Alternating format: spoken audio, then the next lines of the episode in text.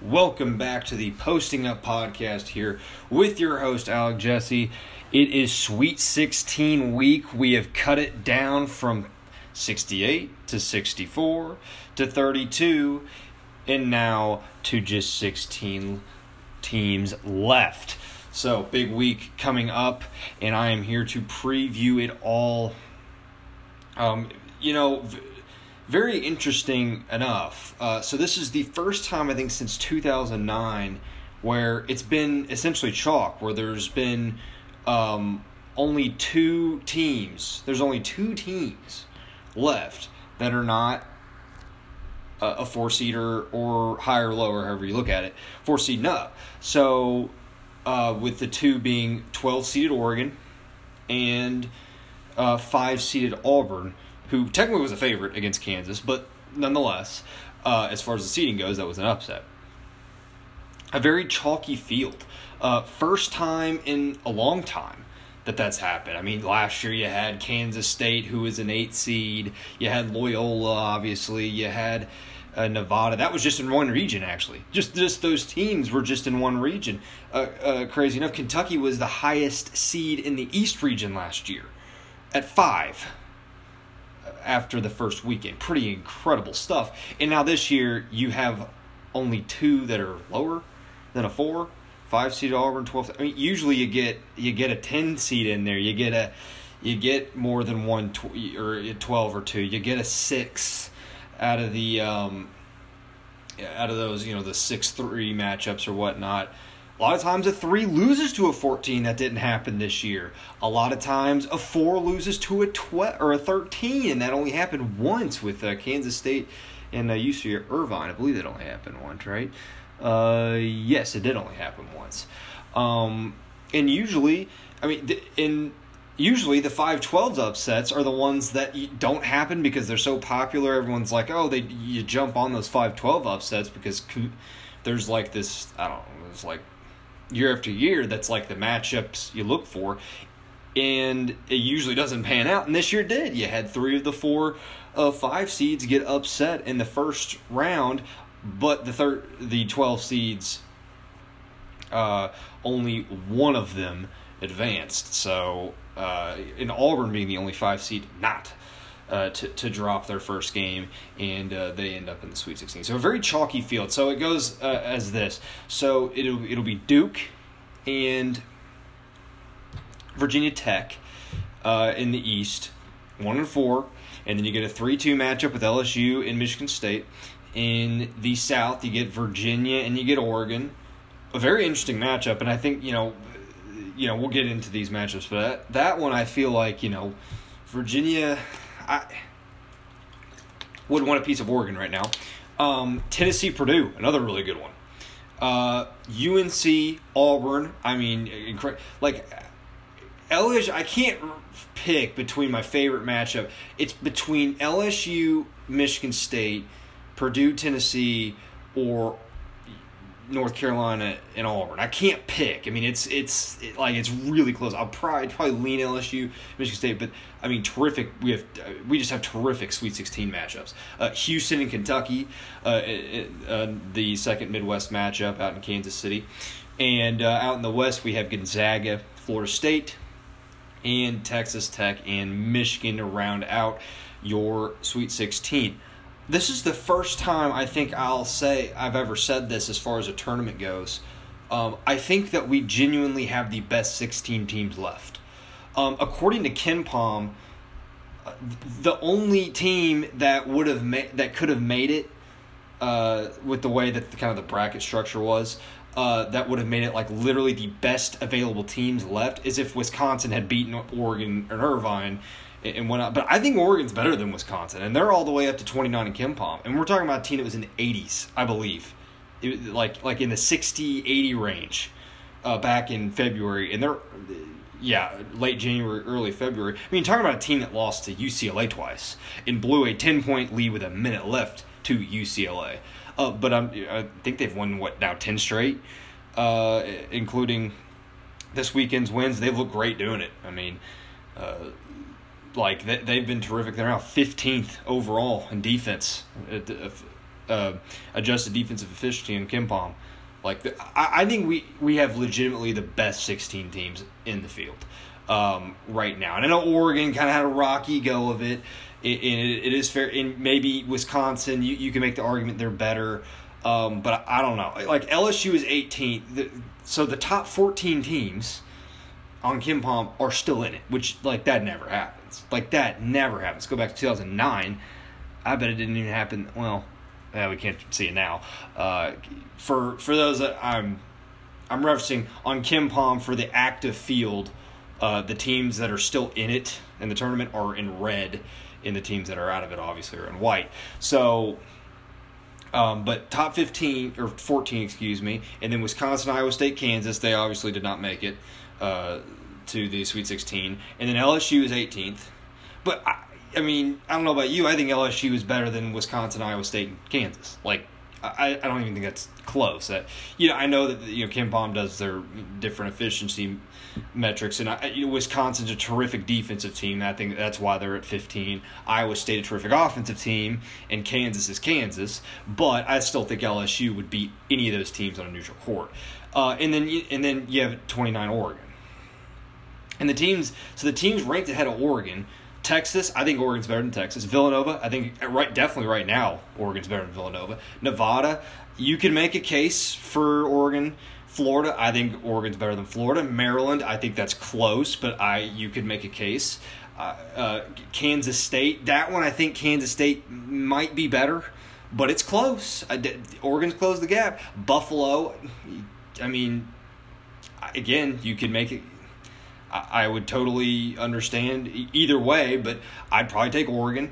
Uh, Louisville, Oregon's absolutely better than Louisville at this point. Uh, Mississippi State, again, I, like I would have said Mississippi State before the tournament, but there's one one of these te- two teams is still still playing. Uh, Wofford, again, probably Oregon, but Wofford's really good. I mean, that's that's close and then you got LSU, Kansas, Iowa State, Wisconsin. So I mean, like the teams that are ranked ahead of Oregon, like LSU, I think is clearly better than them.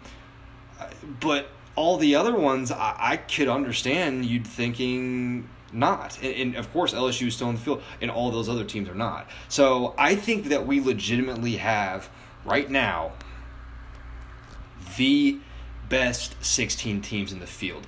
Now that th- this weekend was still very good but it wasn't quite as thrilling as it normally is, right? Because there wasn't like you had your first round upsets, yeah, but none of those teams moved on, so there wasn't any like whoa.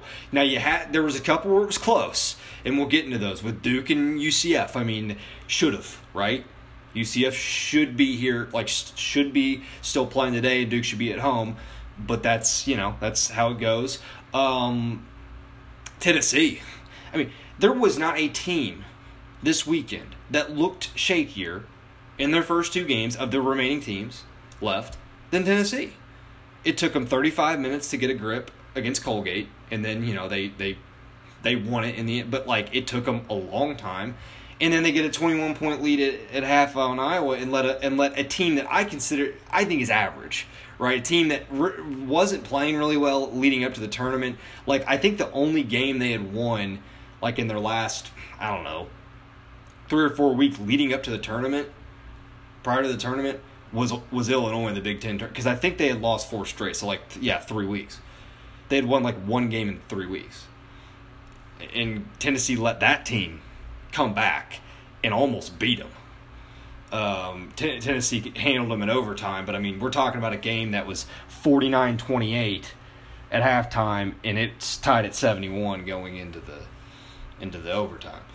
So you had you know that um, that one they, very well could be sitting at home. You had Kentucky and Wofford. I mean, Wofford very easily could have won that game. Kentucky surviving without PJ Washington.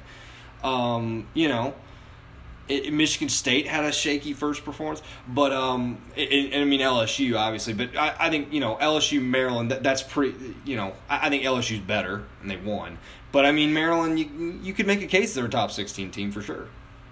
You know, so, but um, there was a couple that were obviously close, but ultimately, I think we have the best 16 teams. And that is going to make, because since we had such a chalk first weekend, that's going to make. That's going to make this upcoming weekend that much better. And honestly, you, you're you're willing to sacrifice those upsets um, early. You know, you're willing to have a good try for these just what are going to be just incredible games because we have some fascinating matchups on tap and I want to go through them all. So with the bracket that I went through last week, um, thought I'd you know update that. Um, I ended up with 13 of the Sweet 16 teams. I picked 13 of them. Um, that is better than I think I've ever done. And it, it helps that it's chalky, right? Because I, you, you pick the higher seed, and boom, it ends up happening. You look good. So that, that kind of helps. And upsets are very hard to predict, obviously.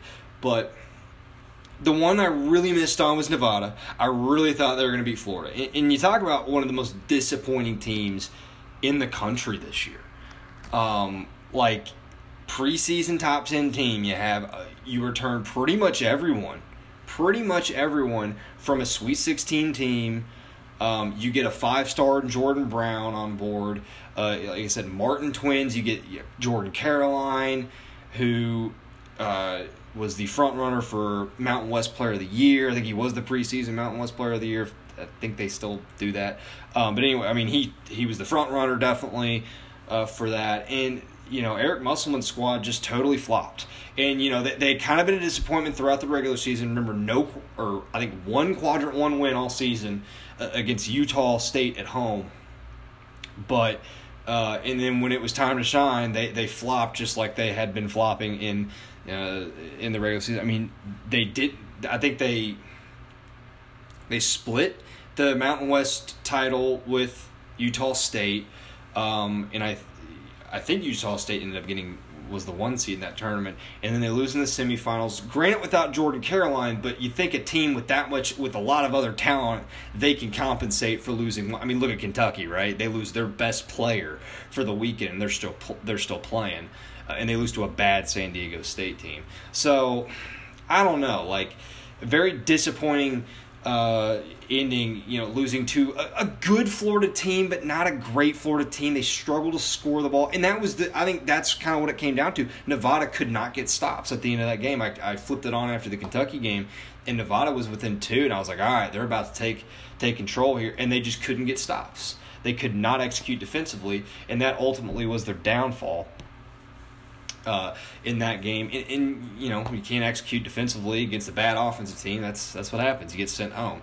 And and, and I think Nevada versus Michigan, while you know, while I went with Nevada in that matchup, I could, you know, Michigan very easily could have won. I would have said, all right, I was wrong with that one, but man, it would have been a heck of a better matchup. Michigan was not losing that Florida team. Florida couldn't score, and Michigan suffocated him, held them to what the 40, 49 points, I believe uh, in a 15 point mat- or win for Michigan. They took care of business. Once Florida won that game, I knew Michigan was going to be on to the Sweet 16. Uh, so that was really my big miss. Uh, I missed also on Buffalo, Texas Tech. And I got that matchup right. I had both Buff- Buffalo and Tech in that game. Had Buffalo beating uh, Arizona State, who I said, you know, I, I believed that Belmont was going to beat Temple, and I believed that. Uh, Arizona State was going to beat St. John's. St. John's, in my opinion, was the worst, uh, you know, non uh, mid major in the tournament. Like that, that was just, they weren't very good. Uh, and and I I had a feeling Arizona State would win that game. They did, and then Buffalo trounced them. I thought Buffalo was going to be a tough matchup for Tech you know, I know you know Tech's one of the best defensive teams in the country. Uh, number well, they are according to KenPom number one in adjusted defense efficiency, but um, I think that the Tech's just their strength and uh, their size, and I think all, just ultimately their athleticism. Uh, you know, with, with Culver. And, and then they get Odiase and Owens, give them double digit points. I mean, that's that's the thing. When Tech is getting guys scoring outside of Jarrett Culver, that's when it's like, okay, this team can go to the Final Four. But they haven't had that consistently all season, which is why there's some games they score in the upper 80s, and there's some games where they're in the 50s. But uh, when Owens and, and Odiase are getting on the board, that makes Tech really good. So they, they blew out Buffalo. Uh, Buffalo did not shoot the ball well. Uh, Harris and Massinburg had to be big. I mean, they probably needed to score combined 40 points to win that game, and they didn't come close to that number. Uh, and Buffalo is sent packing for the second year in a row in the round of 32. So I missed on that one. And then Iowa State. I missed on Iowa State. Uh, I really thought Iowa State was going to beat a bad Ohio State team. Again, Ohio State really hadn't beaten anyone in the last month. I think the best team they had beaten coming into the tournament was Indiana in the Big 12 or in the Big 10, excuse me, tournament. Um, so I was like, you know, Iowa State coming off of uh, a Big 12 ter- uh, tournament title where they they won I think was it yeah, 3 games in 3 days. They blew out Baylor, a, a solid Baylor team. Um, and then they they beat Kansas State, and then they they run Kansas off the floor in Kansas City. I mean, it looked like a pretty good matchup for Iowa State, and then they score 58 points. I mean, ultimately, the last two weekends are a microcosm of Iowa State season as a whole. Right? They they win three straight into a Big Ten or Big Twelve title. They beat the top seed, uh, Kansas State, and they beat Kansas and Kansas City. That's not an easy task. Um, but then they flop against a lesser team uh, the very next game. That's been their problem all season, right? They have they, they have terrific wins. They won at Texas Tech. Um, you know, and like I said, they beat Kansas State. Um, they have, you know, they went to Ole Miss and totally destroyed them, shot like 70% in the second half. But then they also have lost to the likes of West Virginia and TCU, an NIT team, twice. So ultimately the inconsistencies kept creeping up, and that's why they got uh, they they were uh, eliminated early in the tournament against a, a, a, an okay Ohio State team, an Ohio State team that probably overachieved.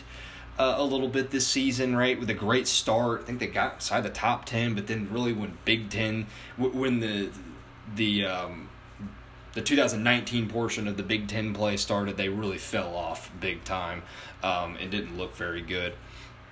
So, uh, and then Houston, obviously, they took care of business both games. Houston was not going to lose to Ohio State, so it'll be Houston and Kentucky. So those are the three I missed on. I had LSU, had Florida, I had Florida State beating Murray State. Uh, I liked I liked that matchup with Ja Morant and Murray State against Marquette, who hadn't been playing great the last few weeks, and and they they crushed them. Like I thought it'd be close, and they they did not. Uh, there was nothing close about it in a 19 point win. But uh, Florida State dominated Murray State. In, in just the depth and the athleticism and the length that Florida State team has, you just had to, and that's a tough team to prepare for in general, let alone off of a day. Ja Morant couldn't do it all on his own. He had a great game. He hit five of six threes, I think, had 28 points, but uh, just not enough help around him to get that win in Florida State win won that one. I think it was ninety to sixty two. It was convincing. Uh, I had Auburn beating Kansas. As game time crept up, I wasn't feeling good about that pick, and then Auburn just did what they do. Watching Auburn do that against you know because I'm a Kentucky fan, non Kentucky teams is it's so fun to watch. Like it's the best. Uh, and I was like calling out their shots. I was like, "That's going in." And Bryce Brown was lighting it up early. I mean, they they had Kansas put away at halftime. Uh, and for Kansas, what a disappointing season, right?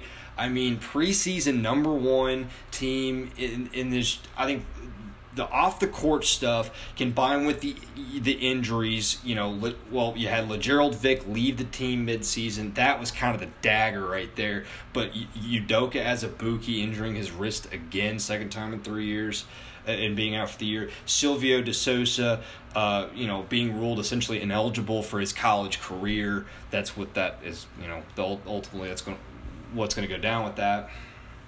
And then you don't get good, you know your lottery pick or the, the guy you think's a lottery pick and Quentin Grimes just isn't very good this year. Uh, who he may end up coming back, I don't know. Who knows what he'll end up doing? Uh, that that's a toss up.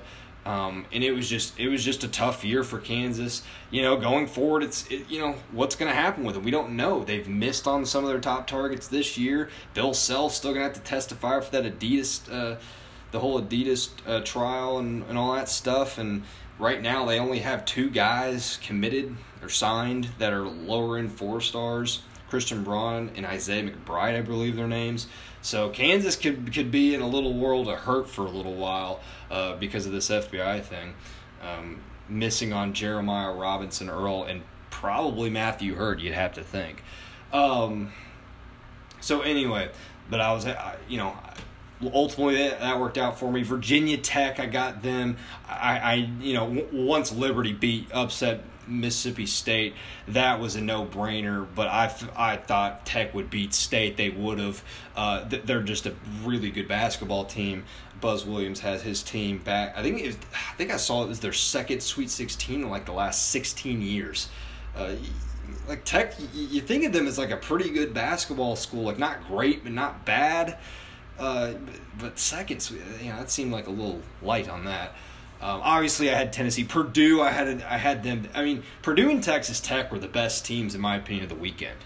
Um, those were the teams of the weekend. No one looked better than them in their first two games. Now that doesn't mean anything. They could get they could get both of them could lose Sweet Sixteen. That doesn't really mean anything.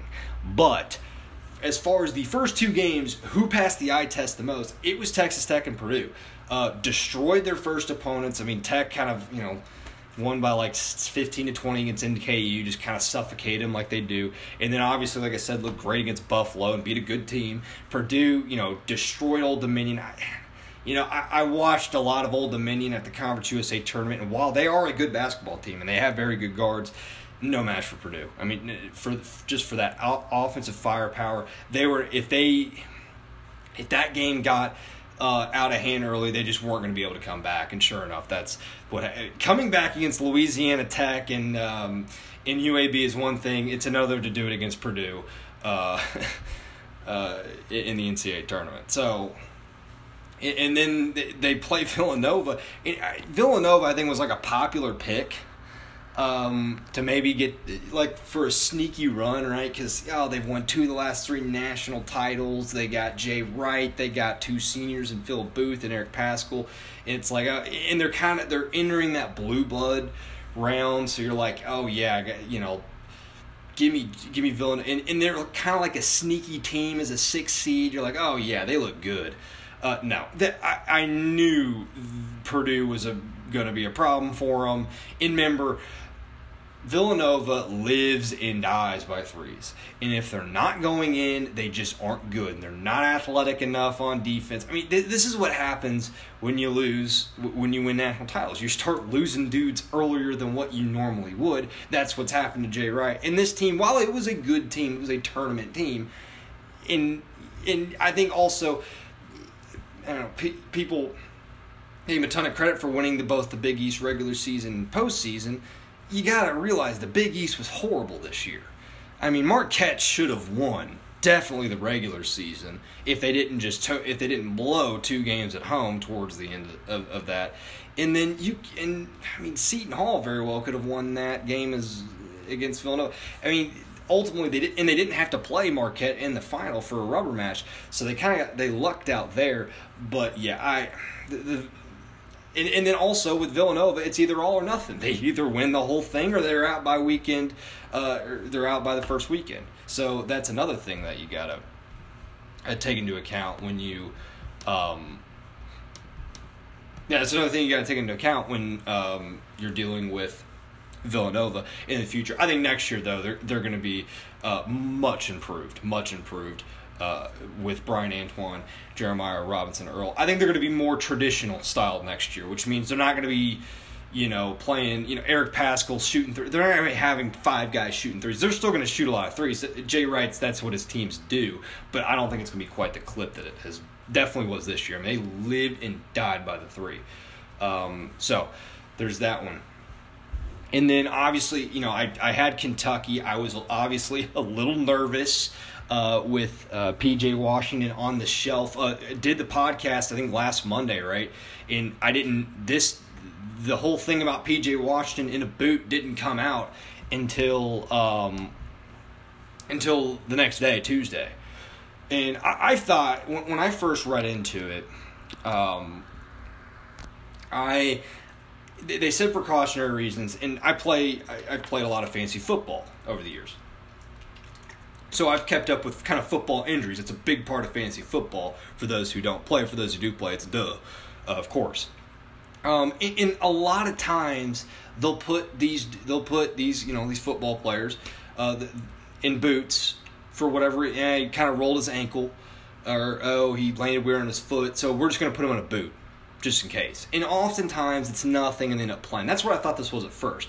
Well, it was a little more serious than that.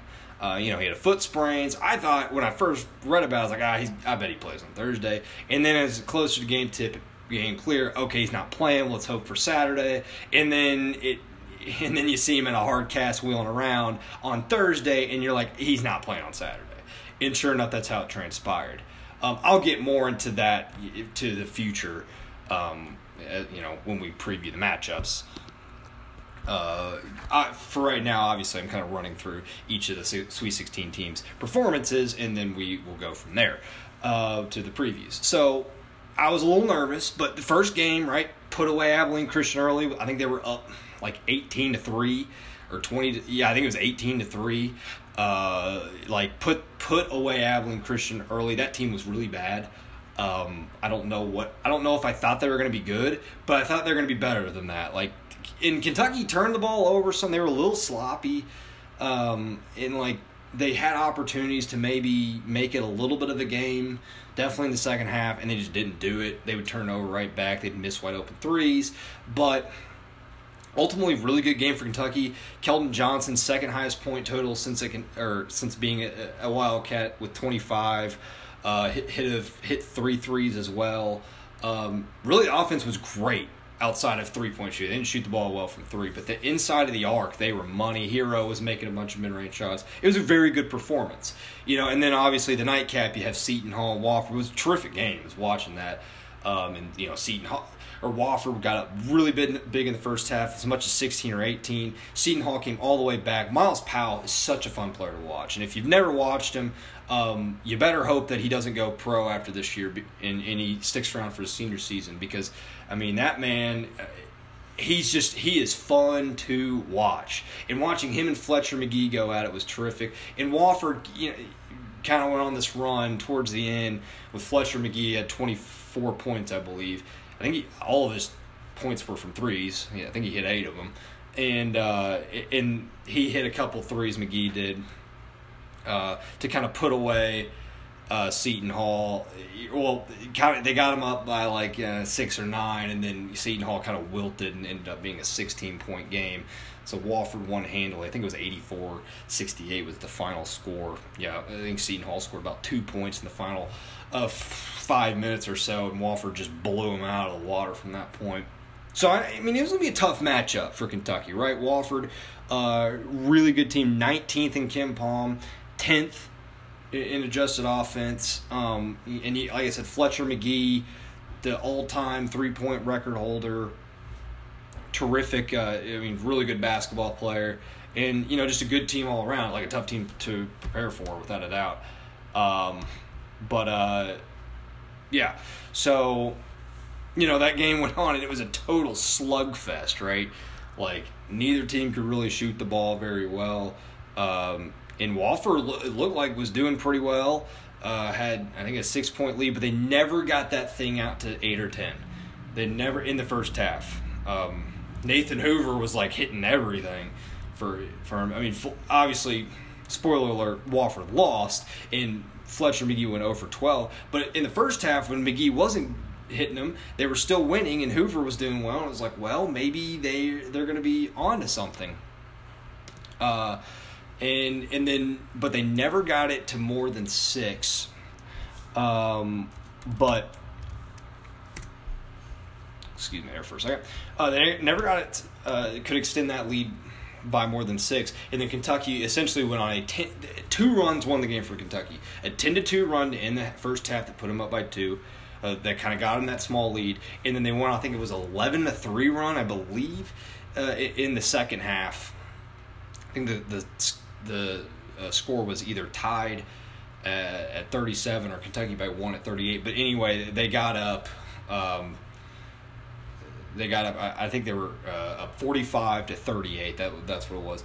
Got, got uh, Keldon Johnson um, hit, had a three pointer and then a offensive rebound put back, put Kentucky up by eight, and Kentucky essentially just hung on from there. Um, you know, Storm Murphy, I believe was his name, uh, for their point guard who shoots like 48% from three. And Hoover hit a few threes down the stretch, but it wasn't enough. Kentucky was able to survive the Wofford Terriers uh, and Fletcher Magee uh, in, in, route to a Sweet 16 berth. Eight, that's eight of ten years since Cal's been there. Kentucky has been in the Sweet 16, Sweet 16 which is absurd. That that's incredible. So then uh, you had, like I said, Michigan. Uh, they played Montana again. That Montana team is really bad, in Michigan, you know, kind they they kind of they, their their their first two games were the exact same, both of them. Like they just kind of methodically got up a little bit. All of a sudden, you look up, they're up 15, and the other team just can't score. And that's exactly how they won. Uh, Jordan Poole was terrific in that second game. I think he had 19 points. Uh, not, 15 or 19, one of the two. I can't remember. But he hit five threes. I do know that. Uh, North Carolina looked a little shaky in that first game against Iona. Took them a while to get going. But that second game against uh, Washington, wow. I mean, they blew them out of the water. Wasn't really close at all. I think they were up by 13 at halftime, and they really didn't look back. Coby White hit like four of his first five threes. Uh, Nas Little off the bench, 20 points. Um, if Carolina's getting 20 points out of the six man and the most talented player on the team, the lottery pick, Nas Little, um, all of a sudden, the, Carolina, the complexion of Carolina is a little different. Um, and, and, again, last year Carolina wasn't good. They weren't very good. They were not deserving of a two seed. That's for sure. They got the two seed because they, they were in the ACC. Um, however, uh, or, and the reason is Luke Maye was their best player, and that's fine and all. But Luke Maye is a fine player and all, but he can't be your best player. And their best players were Luke Maye, Joel Berry, and Theo Pinson. All the dudes that like aren't gonna be NBA players or like long lasting NBA players. This year though, that's different. Coby White lottery pick uh, Cameron jo- Johnson probably might get picked, but I could see him sticking in the NBA. I could see him coming in as a three and D guy. Luke Maye's their third best player instead of their best player. That's that's important. That's the I think that's a big reason why Carolina they're more talented this year. I think that's that's just the fact of the matter. Last year they had probably better basketball players, higher basketball IQ, but remember they got ran off the court by just a more athletic and talented A&M team last year. That's not going to happen this year because they have they have legit NBA players on their roster, and, you, and it shows. I mean, it's showing. They, they blew out a, a, solid Washington team. They put up I think 80 points on a really good defense. Uh, and then you had so Duke. Whew, we're, won't go too much into Michigan State, Gonzaga, and Virginia. We'll, we'll go through those three real quick, and then we'll we'll finish with Duke, get into the uh, get into the previews. So Michigan State, you know, they didn't play great against Bradley. Trailed most of the first half. They ended up winning by ten. Obviously, that big video of of Izzo letting freshman Aaron Henry have it. Uh, I'm not really going to get into that, but uh, that was in that game. Um, and then you had Gonzaga locked in their first two games offensively, Brandon Clarke, when he had 36 points. Uh, I, I mean, I don't know how much higher he can go on draft boards, but I think he's still climbing. Um, just a terrific player on both ends of the court. Uh, definite top, probably top five pick at this point. Um, and then Virginia, they they won their first game, although Gardner Webb was winning at halftime. Very bizarre. Virginia went on a big second half run. They won, and they shut down Oklahoma. Uh, that that was never much of a game either. They won that game by like 15. Uh, so Virginia back in the Sweet 16 as well after a two-year absence from it. Okay, so Duke. Talk about Duke for a second. Um, wow. So their first game, they were they didn't play great the first half, led by four, and then they you know, it, t- it took them about 25 minutes. What happened was, so it was halftime, right? And I think they were winning 31-27. They weren't playing very well. So I, you know, flipping on another game, of course, and I'm watching it. And then like 20 minutes later, I look up and Duke's up by like 20, and I'm like, okay. So that's kind of how it went. They didn't play great the first half, and then boom, big run. They they were up by as much as 30. They ended up winning by like 23. So that's you know happens a lot of times with one seeds in, in that 16 matchup. Um, so yeah. So there's that. Second game. I didn't watch a ton of the first half. I know it was pretty close, but I watched a lot of the second half. I watched the last. Tw- I pretty much continuously watched the last 12 minutes of the second half at, at dinner, and it was one heck of a game. Number one, if you missed it, the best best game thus far this tournament. No, hands down the best game. LSU Maryland's up there. That was a really good game. Kentucky Wofford was it was good in the sense it was close in the sense Wofford kept sticking around in the second half, but it wasn't a very well played game. It wasn't like super exciting. It was just like Kentucky. It was a close game, and then Kentucky like kind of held on, but it wasn't like really a great, very well played basketball game. Uh, Auburn, Kansas was great if you just loved to see an offensive display, but it was a blowout. Um, and then, yeah, I mean, there were you know a couple of the first the upsets were good. Uh, Liberty, Mississippi State. Liberty came back, uh, you know, and ended up winning that game. I think they had, they were down by like as much as eight, and they, boom, they came on back. Uh, but I think this game has to take the cake for right now, uh, as far as you know, Duke and UCF. Uh, Tacko Fall clearly had an impact on that game, and I picked VCU to win that first matchup because their defense probably shouldn't have done that. V, UCF is better than I thought. I mean, talking about a team that is the only they're the only team to beat Houston on their home court, and they did it when College Game Day was there. Uh, but they also lost to Memphis twice. I was like, yeah, but probably should have stuck with them. But anyway, they won and you know played Duke, and it, that last twelve minutes that was just crazy. I mean, UCF, I. I don't. Let me see what they are offensively. They don't strike me as a great offensive team. They, they never struck me as that. Yeah, they're 47th, so they're like you know, they're decent. They're not great. They're not bad. But man, they were hitting threes left and right. Aubrey Dawkins, I think, would he have a game high? He either tied Zion at 32 or he had 34. One of the, one of the two. He had at least. I know he had at least 32. Um, man, it was an offensive display, and Virg- and UCF was up four. The play, big play here. UCF was up four, and they get Duke misses a three. They get out in transition. Uh, they're they're out running, and throw. I forget. I don't know who it was that was on the you know throwing it and on the receiving end, but throws an alley oop and, and the guy gets it for it was a good pass. It was like for it was a it was a good enough pass. Wasn't the best pass, but it wasn't a bad one either. Didn't throw it over his head or anything like that. And he had it and he just dropped it when he it kind of caught it at his chin and he was gonna you know put the ball up and and dunk it and as he was doing putting the ball up, just lost it. And then Duke comes down and Cameron Reddish hits a three. And you know I've talked about the rule seventy one in this game, and I you know I was like, in UCF got the rule seventy one. They got to 71 first, but I was like, if there's a team that's going to beat the rule seventy one, it's Duke, and sure enough, it happened. But the last two, I mean, there was the the no calls in my opinion. I know UCF you they, they they blew it in the sense of that they missed that alley oop and whatnot.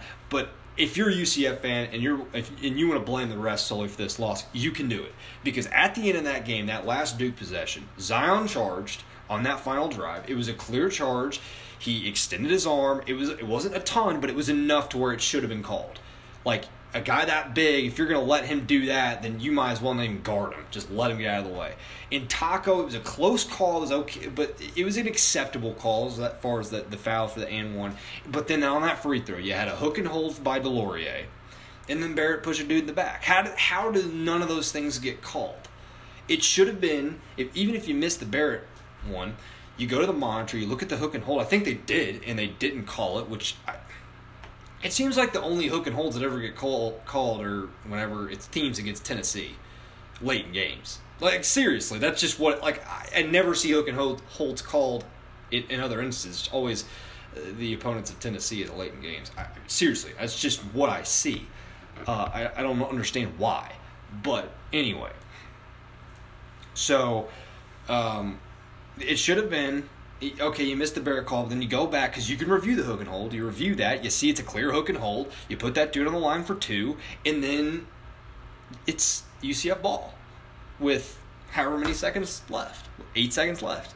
That's what it should have been, and and you know, but Duke that didn't happen. UCF got down. B.J. Taylor threw threw up a you know a bank shot that almost went in, and it, the follow, how the follow did not go in, it looked like it was about to sit and drop in, and it rolled out. That's the second time this second time this month, Duke has had a shot roll around the rim and drop out, and they win by a point. Like the second time this month. So just, just crazy stuff, and in the most Duke way to win a game. And I say that just in all honesty, I it, it was a terrific game. I mean, Duke if Duke had lost, my brackets would have all been uh, capiche, but but uh, nonetheless, terrific ball game, uh, and, and, Duke advances on. All right, so that was kind of like your little your little recap of the teams that made it. So let's go through each matchup. Duke and Virginia Tech. So that game will be played on I believe that's Thursday. Yeah, I think they play. Or is that on Friday? Hold on. No, that's a Friday game. That's a Friday game. They're going to be playing at 9:39 approximately on Friday. Um, very interesting because the first time these two teams played, and um, obviously it was on both the February 26th when Duke always loses um, to Virginia Tech, so that. But the both teams were without probably their best player. Now you could argue that Kerry Blackshear is Virginia Tech's best player, and I, and I that, that's understandable. Or Nickeil Alexander Walker, he's their he's their best pro prospect. I, I agree with that. But Justin Robinson is probably if not their best, their most important player. And then for Zion, he's both the best and most important player for Duke. Um, so definitely the most important player, I'd say, for each team. Uh, and obviously Virginia Tech won. Now Zion being back is major implications, but you also have Justin Robinson back for um, for Virginia Tech. That's a tough assignment for Tre Jones. It's a very tough assignment. And yes, Tre Jones is a very good on ball defender. He's one of the best on ball defenders as far as point guards go. But Justin Robinson is one of the best offensive uh, point guards in, in the country, both facilitating and scoring. Talking about a guy that had 35 points earlier this year against Syracuse. You know, a, a team that's always been known for, I know, you know, 2 3 zone, all that, but a, a good defensive team. They've been known for their defense. So, Think it's an interesting dynamic there. Um, it, you know, a really good game. Um, I, I, think Duke wins. Uh, I think the Zion effect outweighs Justin Robinson. Um, and you're talking about Coach K in a revenge game. I don't know his record off the top of my head, but it's got to be pretty good. Um, and I just don't see this Duke team losing before uh, the Elite Eight. So I'm going to go with Duke. Um, I'm not going to put a score on it. I, I, think it'll be fairly close. I, you know, Kerry Blackshear is a matchup nightmare for them with or without Zion. And I think how they defend that pick and roll with Robinson, I mean, yeah, they couldn't defend it in the first game when Robinson wasn't there. So a pick and roll with Blackshear and Robinson is going to be lethal. Duke's got to find a way to defend that. Uh, they ran a lot of zone against UCF. I, I know they were kind of doing like this, uh, I think a kind of a press one through one maybe, and it forced – a couple bad shots. So I'll, I'll be interested to see how Duke defends that pick and roll with Kerry Blackshear because it's lethal. He can roll the rim and finish, and he can he can obviously uh, pick and pop from three. He, I mean, Blackshear's a terrific offensive weapon for uh, for the Hokies. All right, still taking Duke, however. In the East, LSU, Michigan State. Again, probably my favorite matchup. You have total opposites. Michigan State, one of the most the most mentally tough team in the country, right? I mean, a team that's had off the court issues. Um, they got cleared obviously with all the Title IX stuff, but still off the court issues that overshadowed them definitely last year and going into this year. You had injuries to Josh Langford, one of the you know you're talking about your experienced veteran guard. You're probably your again I've said this multiple times, the most NBA or your best NBA talent as far you know prospects go goes I mean, he Langford's probably their best hope at, at a player getting drafted on this uh, on this team, uh, and you lose him for the entire second half of the season. Uh, and then obviously you have Nick Ward missing time. You have Kyle Ahrens out for this out for the tournament, and he's not a huge part of what they do, but he's still you know you're talking about a, a key bench guy that can that can play a little bit around the rim and can shoot. So uh, you know tough tough for Michigan State, but they keep persevering through. And you know they have the best point guard, arguably. You know you have one of the best point guard matchups you're going to see this year. Tremont Waters versus Cash Winston. And it, but for LSU, before I get into that, for LSU, you have you have another team that's very resilient. You have two very resilient teams, but in different ways. You have, you know, the FBI thing, Will Wade being out. You have the Wayde Sims tragedy, and all of them kind of coaching themselves when you think about it. But with you have the experience, the grit of Michigan State, and then you have the talent and athleticism. I mean, LSU is the most talented team from top from player one to player thirteen in the country. Uh, it's not really close. Duke may have a more starting athletic starting five, but then you get into that bench and there's not a whole lot of athletes. LSU, I mean, players six and seven are about as athletic as player one and two. Their most the least athletic player they play is Tremont Waters, and he's their best player, maybe. I mean, it's it's it's kind of crazy. Um, that's going to be an awesome matchup. And again, like I said, Tremont Waters and Cassius Winston. What more could you ask for? Uh, that game, by the way, is on also on Friday. It's it's the first game. Uh, it's the game before Duke. Uh, so like seven, seven o'clock. Um, but I, I mean, I mean that's going to be an awesome matchup. Cannot wait to watch it. And um, I'm going to take Michigan State, however, in a close game. I mean, LSU always plays in close games, but I think, you know, b- both teams are very, you know, mentally tough. Both teams are very good at executing late in game. But I'm to go with the experience. I'm to go with Tom Izzo. Uh, essentially, I'm to go with Tom Izzo in this match, but a very, very close, evenly matched game. But it should just be an awesome matchup regardless. Alrighty, to the south, UVA and Oregon. Uh, interesting matchup, right? Two really good defensive teams, and you have Oregon who is just on fire right now. Uh, and then you have Virginia, who's one of the best offensive and defensive teams in the country. I think it's going to be a tough matchup for Virginia, though. I, you don't want a piece of Oregon. Oregon's more talented, more athletic, probably. I mean, Kenny Wooten is. I mean, was all over the court last night. I watched like a minute, a two-minute video of how he just totally wrecked the game for UC Irvine on both ends of the court, whether it be offensive, he dunks everything, and then defensive, he blocks everything. Um, and Payton Pritchard is playing at an All American level right now. Uh, that was lacking midseason, and now it's not.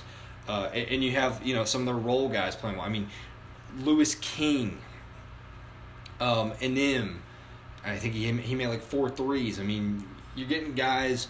You know, Dana Altman is really like maximizing, you know, the production the results for this team. It's really impressive. I'm still going to take Virginia because also, I mean, they get to, the, not quite a home game, but Louisville to Virginia is a lot closer to Oregon uh, to, to Louisville. So uh, I, I think Virginia wins this game and they advance it on to Elite Eight. But I think Oregon. It wouldn't shock me if Oregon won, and it would. And I think it will be fairly close. But I think Virginia's execution at the end of games uh, in in just their experienced guard play and just their ability to stretch the floor. I, I just think it's going to create a little bit of a mismatch when you talk about a team that plays a lot of dudes that can shoot and that can shoot it well, and then even even with maybe the athletic and talent advantage toward leaning towards Oregon, they still Virginia still is the best player, DeAndre Hunter, on the floor.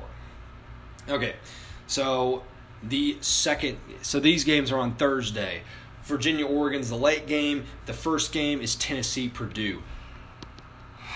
I this one's tough.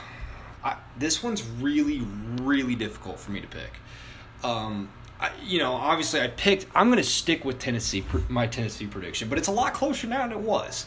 Purdue is a problem to defend, and Tennessee is not exactly a very good defensive team.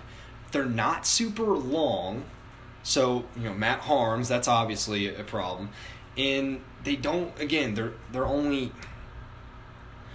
what are they? They are 33rd in KenPom in defense, which isn't terrible, but you're talking about with Purdue, the fifth best offense, according to KenPom.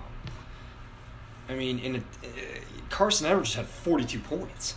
I think he's. It's going to be a very high scoring game. Um, neither team's going to really be able to stop each other. I think Tennessee will win.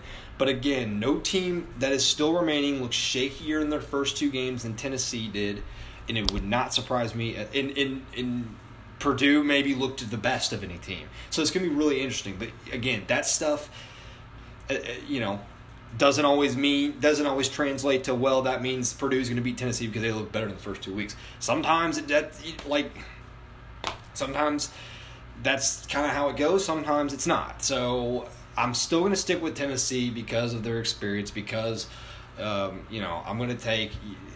Um, Grant Williams is probably the best player on the floor, but man, Carsen Edwards made a good case for himself to be the best player on the floor. All right, UNC Auburn. Now you talk about a track meet. This is going to be a track meet. Um, like get ready to just be. I mean, it, you're going to be out of breath watching this game, let alone the players playing in it. Um, I mean, Coby White, Bryce Brown, Cameron Johnson, Chuma Okeke, Jared Harper. Like, Jared Harper, Coby White. What an awesome matchup. I mean, Jared Harper pulls it from wherever, whenever, and it just goes in. Like, I, the more I watch Jared Harper, just the the more the more impressed I get. They haven't Auburn has not lost since the Kentucky game back. I think that was March 23rd. I believe that was March 23rd or 24th, or not March, February. So they haven't lost since the month of March. They've been playing great again, but they're Auburn's a team. If they're making it, man, they're going to beat anybody. Duke, Carolina, Virginia, Kentucky. Gonzaga, it doesn't matter. They're, they're going to win if they're making 13 threes, probably. And then they, they made 13 against Kentucky at home. They lost, but they're probably going to win, frankly. Um, but if they're off, then they can beat you by 30. They can they can get beat by 30, and they've they've done both. So I, I think uh, I'm gonna I'm gonna go with UNC again. I'm gonna I'm gonna stick with that prediction, but it, again, like I said with all these matchups, wouldn't surprise me if Auburn won. And with the way they shoot, like it's not out of the question. But it's going to be an awesome game. It, it's going to be a, a terrific game. Uh, that's going to be up and down and, and all around. I mean, it's it's going to be it's going to be fun. A lot of points, but I think UNC in a high scoring game because they're again better coached. Uh, and I think that, that Coby White is the best player on the floor. But him and Jared Harper is going to be a great matchup. Cannot wait. Uh, that game is on Friday at 7:30. Kentucky, Houston. We go from the offensive juggernauts to the defensive juggernauts, which is exactly what these two teams are, right? Houston's like, I think they're the best team as far as effective field goal percentage against this season. Uh, but Kentucky has, I think they held Abilene Christian Wofford to a combined 34% from the floor and 26% from three. Wofford and Abilene Christian were in the tournament because of the three ball. Wofford made the most, th- I think, the second most three pointers in the country behind Auburn. I mean, Kentucky is a defensive juggernaut, especially defending the three, which is amazing because three, four months ago, you never would have thought that was going to be the case. But they are. Since conference play has started, they've I think only four teams have hit 10 or more threes against them. Tennessee in that SEC tournament game, and that's because and that's because Reid Travis fouled out on nonsense. Like I said, that would have happened had he been in there. Arkansas hit all those in the first half when Kentucky locked him out in the second. Didn't really happen. I don't think they hit a three uh, in the final, I think 14, 15 minutes of that game. Uh, Auburn at home, or uh, Auburn was at home. And I mean, how are you going to keep Auburn off, off the three ball, uh, off the board as far as three balls go at home? Gonna uh, that's gonna be very very difficult to do. Um, and then Alabama.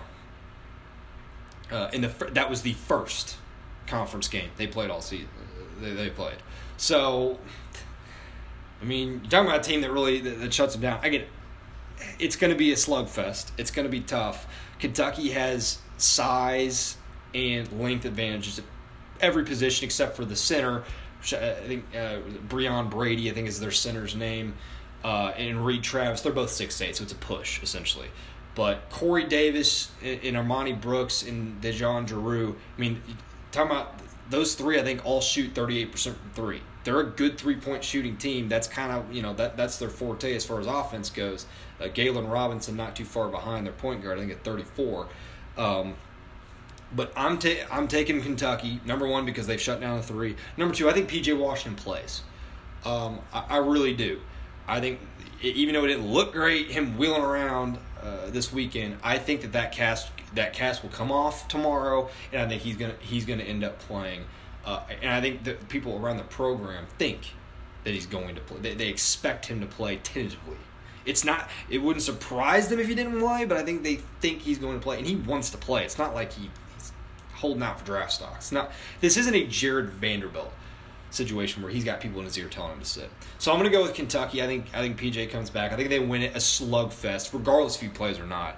Uh, if if he doesn't play, I will take Houston. If he doesn't play, so I, whether he plays or not is contingent on my pick, and I think that's fair because like I mean talking about the best player on the team in Kentucky, he had to. I mean it they had to survive without him. All right, so we got four minutes. Three, you know, yeah, four four and a half minutes. Talk about the last two games. So we're gonna speed speed them out. These are also these are Thursday games: Gonzaga, Florida State, Tennis or Texas Tech, Michigan. Uh, Gonzaga, Florida State being the first game, first game of the Sweet 16 um, at seven ten on Thursday. All right, so really interesting. Another really good matchup, right? I mean, look how good Florida State looked this weekend. Uh, kind of struggled a little bit against Vermont, but blew out Murray State. You know, Phil Cofer not with the team right now because of the passing of his dad. Obviously, all thoughts and prayers with him, but it's not looking like he's going to be back. So, uh, but I mean, again, they throw a lot of length and athleticism at you. Terrence Mann was terrific. Uh, and, and, you know, starting to get, or if they can get anything out of MJ Walker, it's like, whoa, this team can, can really go. I'm still going to go with Gonzaga. They have looked locked in, like locked in big time. Um, and, and, they're playing much better on the defensive end. Uh, I think their their intensity on the defensive end has been been great. They haven't shot the ball extremely well. They didn't against Baylor at least. So the, you know, and, and they're talking about a very good shooting team. I think they they're the top team in KenPom in offense. They are. Uh, so you're talking about a team that maybe has a little positive positive uh, a regression positive regression to the mean uh, coming up for them. So I'm going to take Gonzaga. I, I, think a fairly high scoring game, but I don't. You know, again, this Florida State won this matchup last year. Is out.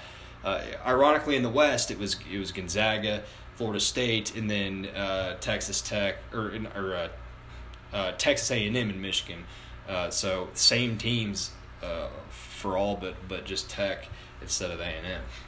But but I'm going to take Gonzaga at full health. By the way, they were not last year with Tillie out uh, in the rematch. Texas Tech in Michigan, tough game because again, like I said, Tech looked really good, but they haven't been able to do that consistently on offense. Their defense has always been there, but their offense kind of comes and goes, which is why they're a three seed, not a, a one or a two.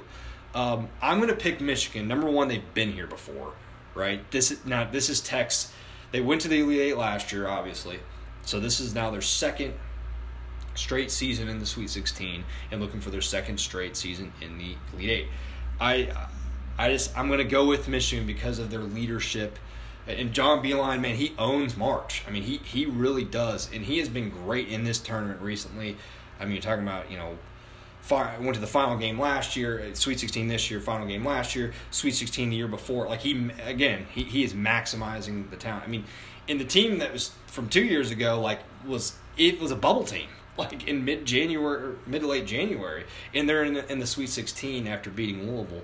Um, so, I, and I just think Michigan has a little bit more offense, and again, they have guys that have been here before. Um, and I, it, Brad, Brad versus Culver is going to be a very, very interesting matchup. Uh, I'm going to take Michigan in a slugfest again. I, I, think another low scoring game. First team to 55 wins, I think. Uh, but these two teams are going to defend very well. I think Michigan has a slight offensive edge. I mean, according to KenPom, Michigan is at 19th offensively to just 33rd for Texas Tech. I think that's that's your edge right there. But I think Culver, Brad Davis, uh, is going to be you know is going to be a great matchup, and I, and I think Michigan has a has a point guard advantage between uh, David Moretti versus Zavier Simpson. I, I, Simpson has been very impressive this year, and he scored the ball much better this year as well. All right, thank you all for listening. Those are my Sweet 16 picks. Um, as far well, I'm gonna, again I'm going to stick with my prediction as far as the Final Four goes, or at, well, yes, Gonzaga, Duke, Tennessee, Kentucky. So I wasn't able to get all to those Elite Eight games, but I'm going to stick with those. Um, again, assuming PJ Washington plays for Kentucky. So that's what I'm going with. But we will do this again. We'll have a Final Four for next week. So we will talk the Final Four. Uh, catch the posting up po- or the Kentucky Sports Pod. This posting up podcast. The the Kentucky Sports Podcast on Wednesday. Thank you all for listening. Have a good week.